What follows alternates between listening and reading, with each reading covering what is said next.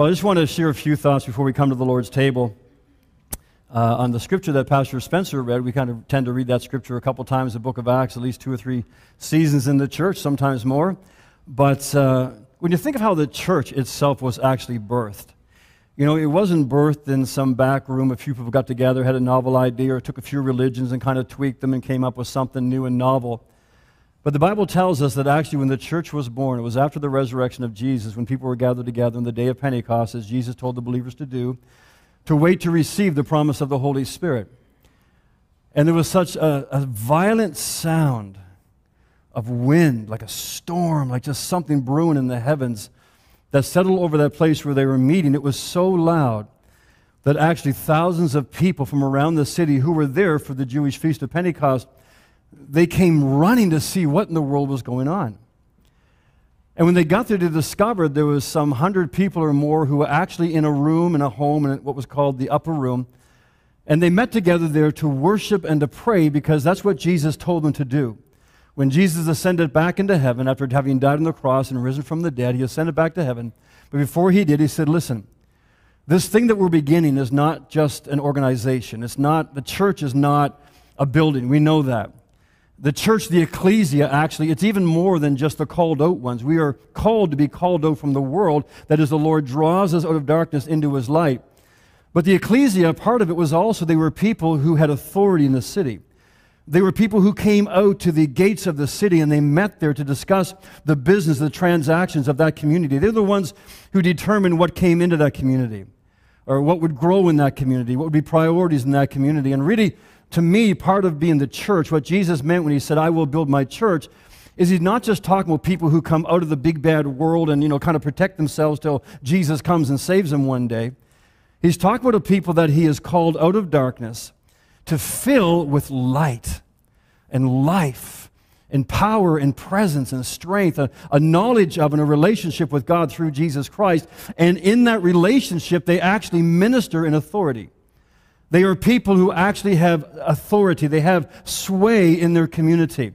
They are people who actually have an impact or weight in the spirit realm. Things can be different. A workplace can be different. A community can be different. There are now divine options because are the, there are these people now infiltrating the communities who bring Jesus with them, who bring the living Christ with them. And now there's options.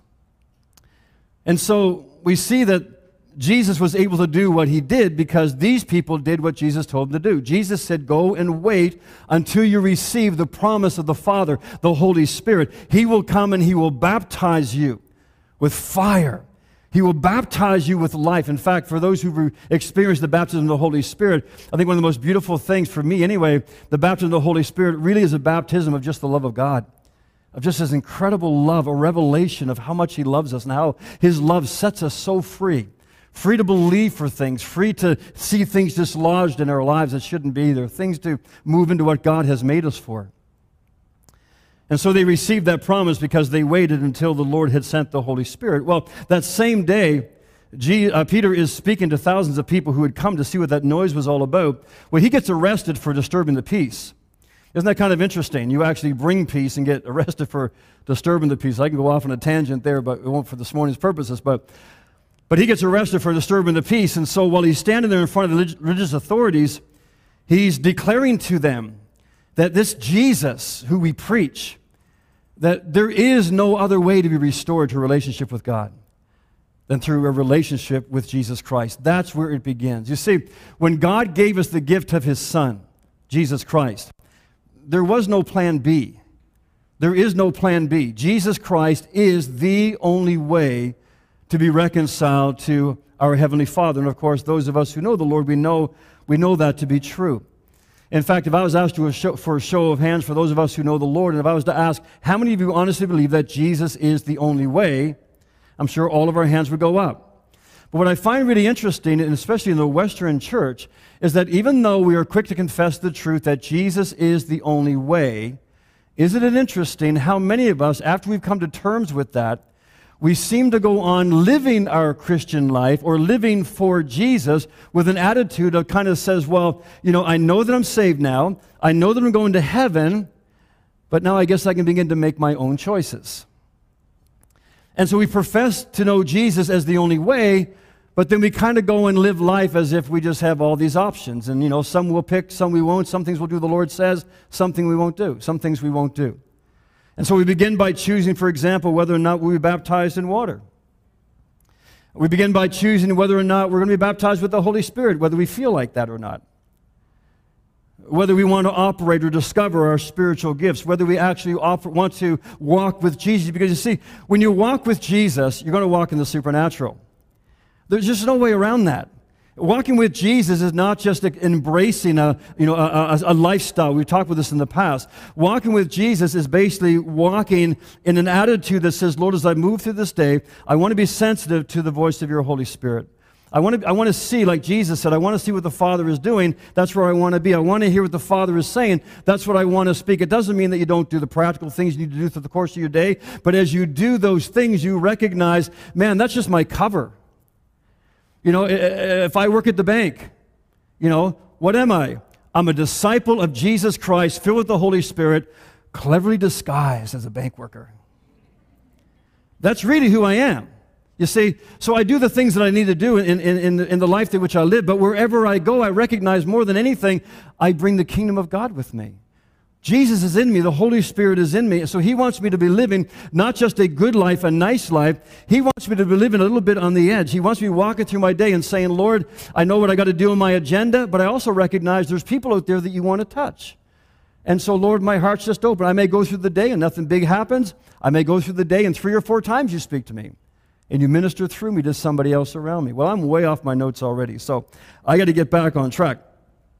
But we get this idea that we kind of have choices once we come to Christ. And the reality is, we can make all kinds of choices. And the fact is, the choices that we make, you know, are not necessarily going to stop us from getting into heaven. But the question is, is, that is that all it means to follow Jesus to get into heaven? Is that all that Jesus had in mind when he said, I will build my church? Is that all Jesus had in mind? I believe Jesus was talking about a people who would not only choose him, but having chosen him, they would also choose the disciplines that he has for us in order that his life, his presence, the Holy Spirit might actually be pulsating in us.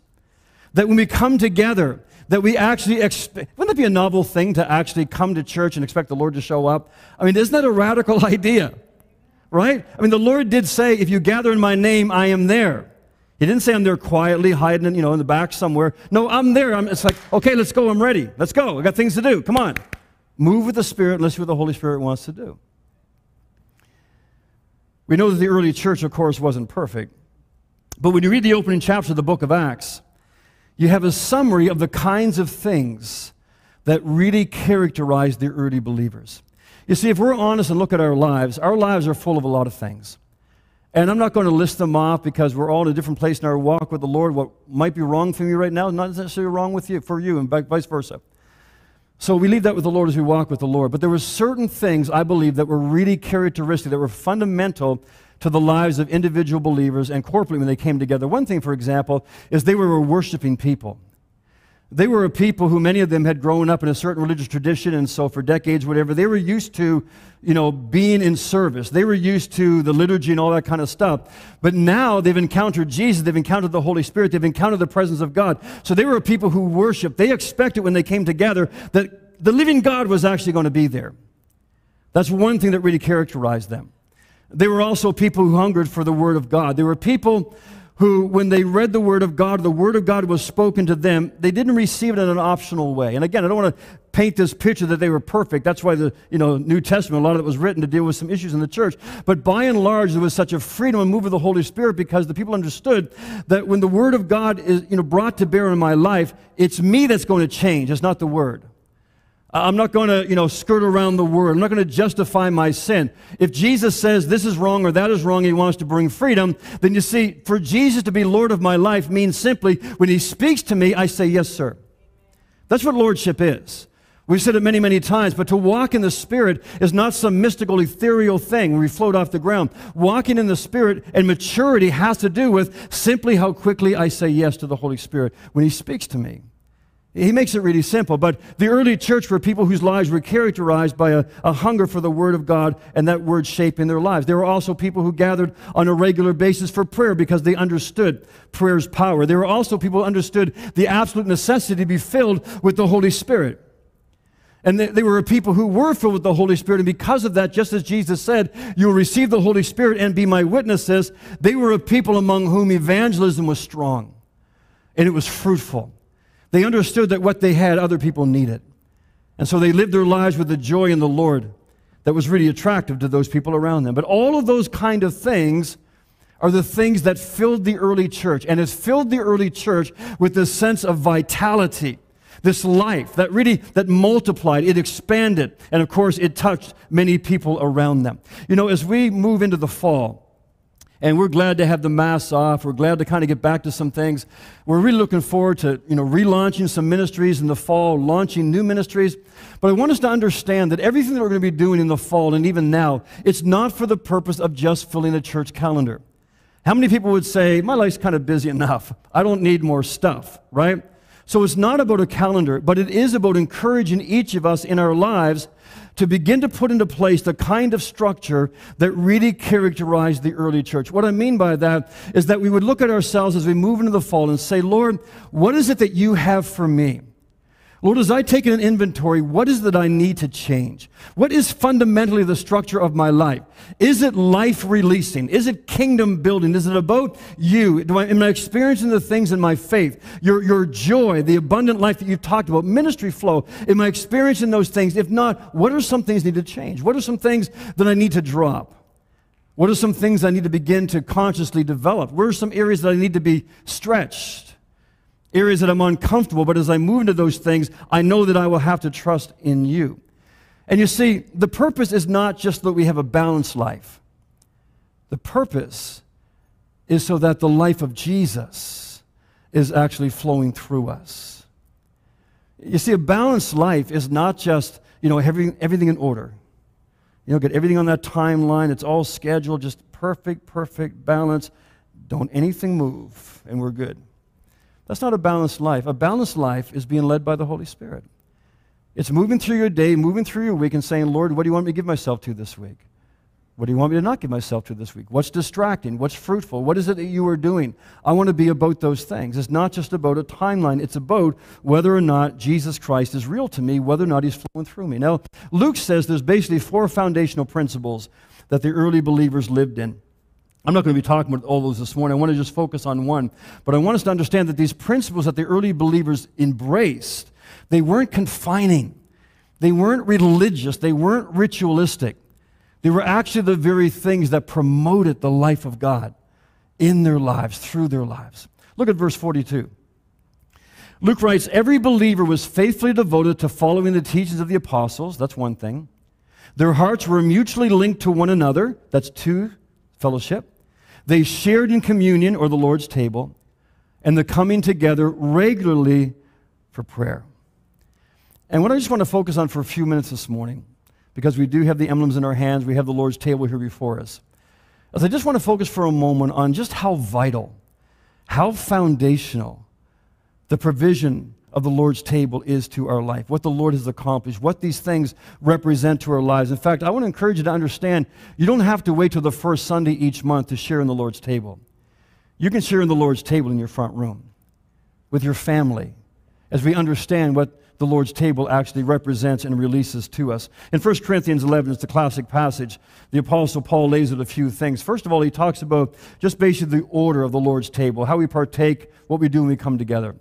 Then he also talks about the purpose of the Lord's table, that we're not just going through a ritual, but there's actually a dynamic there that he wants us to experience. And of course, he also talks about the power that's available to us who come to the Lord's table. Let's read together verse 23 to 25. Paul writes, I have handed down to you what came to me by direct revelation from the Lord himself. The same, are you reading? Yeah. I think the folks on TV are louder than you are right now. Okay, let's pick it up a notch. The same night in which he was handed over, he took bread and gave thanks. Then he distributed to the disciples and said, Take it and eat your fill. It is my body which is given for you. Do this to remember me.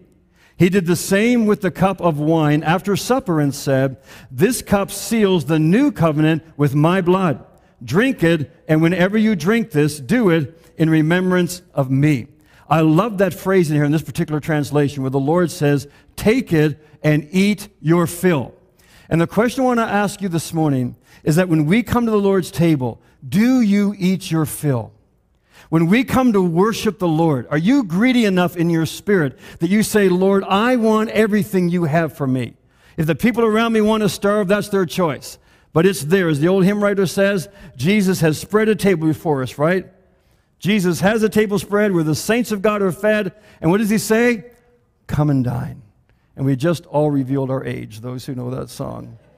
Come and dine, the master calleth. Come and dine. Even King James, you see? But that's what the Lord wants us to understand. So basically, what Paul just says here is the order that we are to follow as we share in the Lord's table. Then he talks about the actual purpose of it. Verse 26 Whenever you eat this bread and drink this cup, you are retelling the story, proclaiming our Lord's death until he comes. What's the story? We're retelling the gospel story. That's what these emblems represent. We're telling the story that there was a time, we can't fathom this right now because we live after the cross. We live in, in, in, in potential freedom if we choose to. But there was a time when man was lost and hopelessly separated from God. There was a time where sin, where darkness ruled men's heart, and people were longing for deliverance, longing for freedom, longing for the light. There's a beautiful song we sing at Christmas that says, The light has come, and the darkness will never be the same. Hallelujah. That's the difference Jesus made. And Paul is saying when you come together, we are retelling that story. We're retelling what God the Father has accomplished for you and me through the death of Jesus Christ on the cross, where he died in your place, took the penalty that you deserve, took it upon himself, so that by you placing your trust in him, you could receive forgiveness for all your sin, be washed clean, and be made new as a son or daughter of God. That's the good news that we share. And he says, when you come to the Lord's table, these emblems represent and remind you that was done for you. But it also is to remind you what's available to you right now as sons and daughters of God. He says in verse 6, 26, again, wherever you eat, whenever you eat this bread and drink this cup, you're retelling the story, proclaiming our Lord's death until he comes. You see, when we come to the Lord's table, we are making a proclamation. What I mean by that is communion is not so much an act of devotion, it's an act of declaration. When the Lord says to remember me, He's not saying, just remember what your sins did to me, and I hope you feel really guilty. Because if you don't feel guilty like you should, God's going to judge you. A lot of us were kind of raised with that understanding, weren't we? Now, we need to examine ourselves, and we examine ourselves primarily what? To discern what it is the Lord has done for us through the cross in order that we can appropriate that.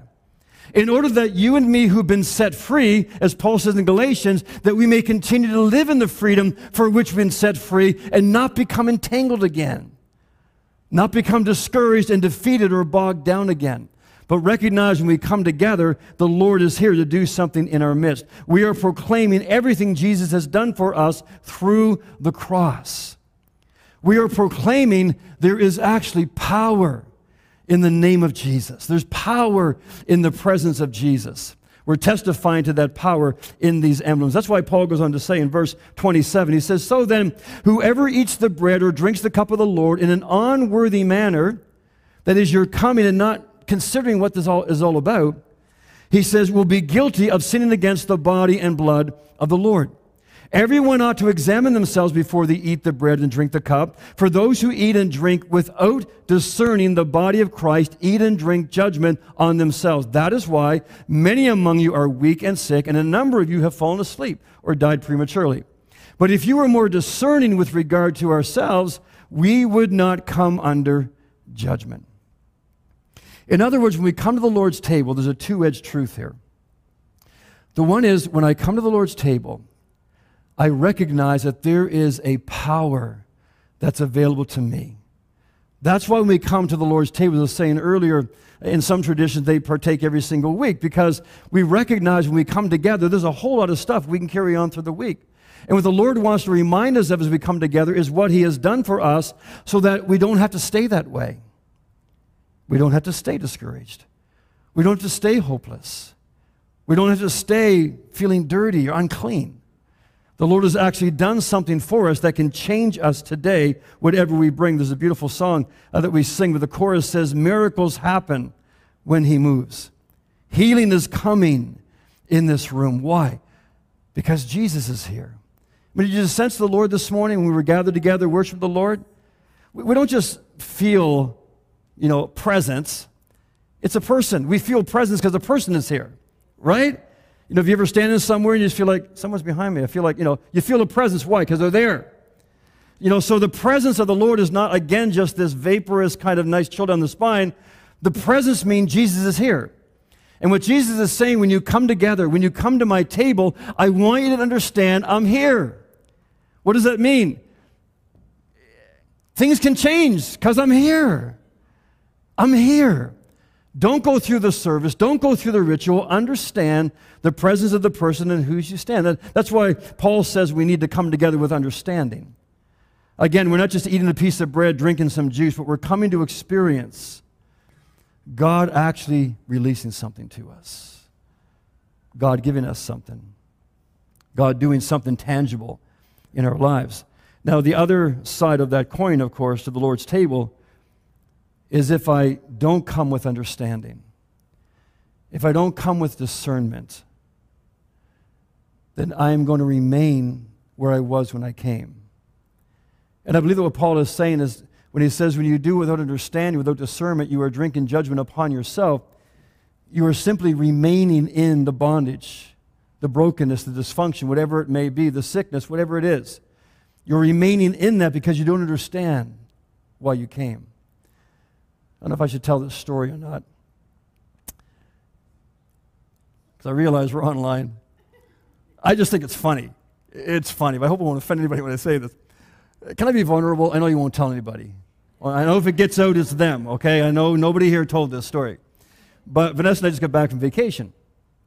And a couple weeks ago, uh, we are still in town, in one of those staycations, so we're trying to decide where to go to the church. And I got to be honest with you my thought was because I was thinking, okay, it's a good chance to visit some of my pastor friends, one of their churches, but you know, I know a half dozen guys really well. Where am I going to go? And my thought was, you probably know what I'm going to say. Who's probably going to have the shortest service? Isn't that terrible? Isn't it an awful thing? I know you've never thought that, right? Because what happens, we get ourselves sometimes in this mindset that we're going to church. And we're kind of thinking, okay, we're going to church, so that takes care of, you know, 11 to 12.30 or 9 to 10.30, and then we're doing this or doing that, whatever the case may be. And by the way, the Lord has a sense of humor. The service was two hours long. it was real nice, but you guys were out long before us, okay? So the Lord has a way to teach us. We had a great time. And then last week we came here because we thought, oh, for sure, you know, 45 minutes, right? No, but, uh, but you know, we can do that. What, is that. what does that kind of reveal? It reveals an attitude of, of no expectation of coming to church and kind of just think about the time frame, but I can come to church, I can do all the stuff in the service, and yet never really engage my heart. I can never engage in, in the reality that Jesus is here and by His Spirit, by His power, by the blood of Christ, the Lamb of God, the cleansing, whatever it is I need, all of this is available to me. And that's what these emblems remind us of. And I hope we'll avail of that this morning in just a moment as we share together. But Paul says if you don't come with understanding, you're going to remain subject to the influences of whatever it is has been holding you back. In fact, Paul said the reason many were sick and weak, and some of you even died prematurely, is not because it was God's plan for you, but simply because when you came, you didn't receive the help the Lord wanted to give to you. Anybody ever that happen? You're in a worship service and you feel like, I'm not getting anything. And the person, be, I know it's nothing happened here, right? But it, you know, there's rumor, it can happen. You know, you're kind of, you know, looking at your watch, and you look over, and the person beside you is in tears. Or the presence of the Lord is all over them. You see? Why? Because they understood, they have discernment. They understand that while I'm here, I'm going to meet with Jesus because he's here. And I'm going to meet with him on the basis of what he's done for me that these emblems represent. So the church was to understand the power of coming together. Luke writes, all believers were together. You ever notice in the early church, nobody ever said, let's go to church. They said, let's come together, right? Big difference. It wasn't just something they did, it was something they understood they were. We are the people of God. We are the sons of God. And when two or more of us come together, man, it's dynamite. The Lord is there. And because the Lord is there, things can change. Jesus wants to change our lives. He wants to continue to grow us and to stretch us. He wants to change those things that need to be changed. I'm going to invite the worship team to join me as we close off our service with the Lord's table here. And I believe with all my heart, as we saw in the first service, as we share in the emblems this morning, I believe the Lord is going to heal some people this morning. I believe the Lord is going to free some of us here this morning who just feel, Lord, I just, if you haven't experienced it already, and maybe you have, but you say, Lord, I just got this heaviness. You just coming out of this season, I just feel this weariness. I don't know about you, but sometimes I felt like, Lord, I, I'm ashamed to say it, but sometimes I feel like I've allowed the COVID season to kind of set me back three or four steps. Just things I should have been pressing in more, going after, and I just allowed myself to drift a little bit. And maybe you're here this morning feeling that same way. The Lord's going to get you out of that. He's going to get you out of that pit. He's going to rinse you off. He's going to fill you again with hope and with, with expectation. That's what He's here to do. Maybe you need strength to resist temptation. Maybe you need healing in a marriage relationship, whatever it may be. But when we come to the Lord's table, what are we doing? We are making room for the Lord to work. We're saying, Lord, come and work in our heart, work in our midst.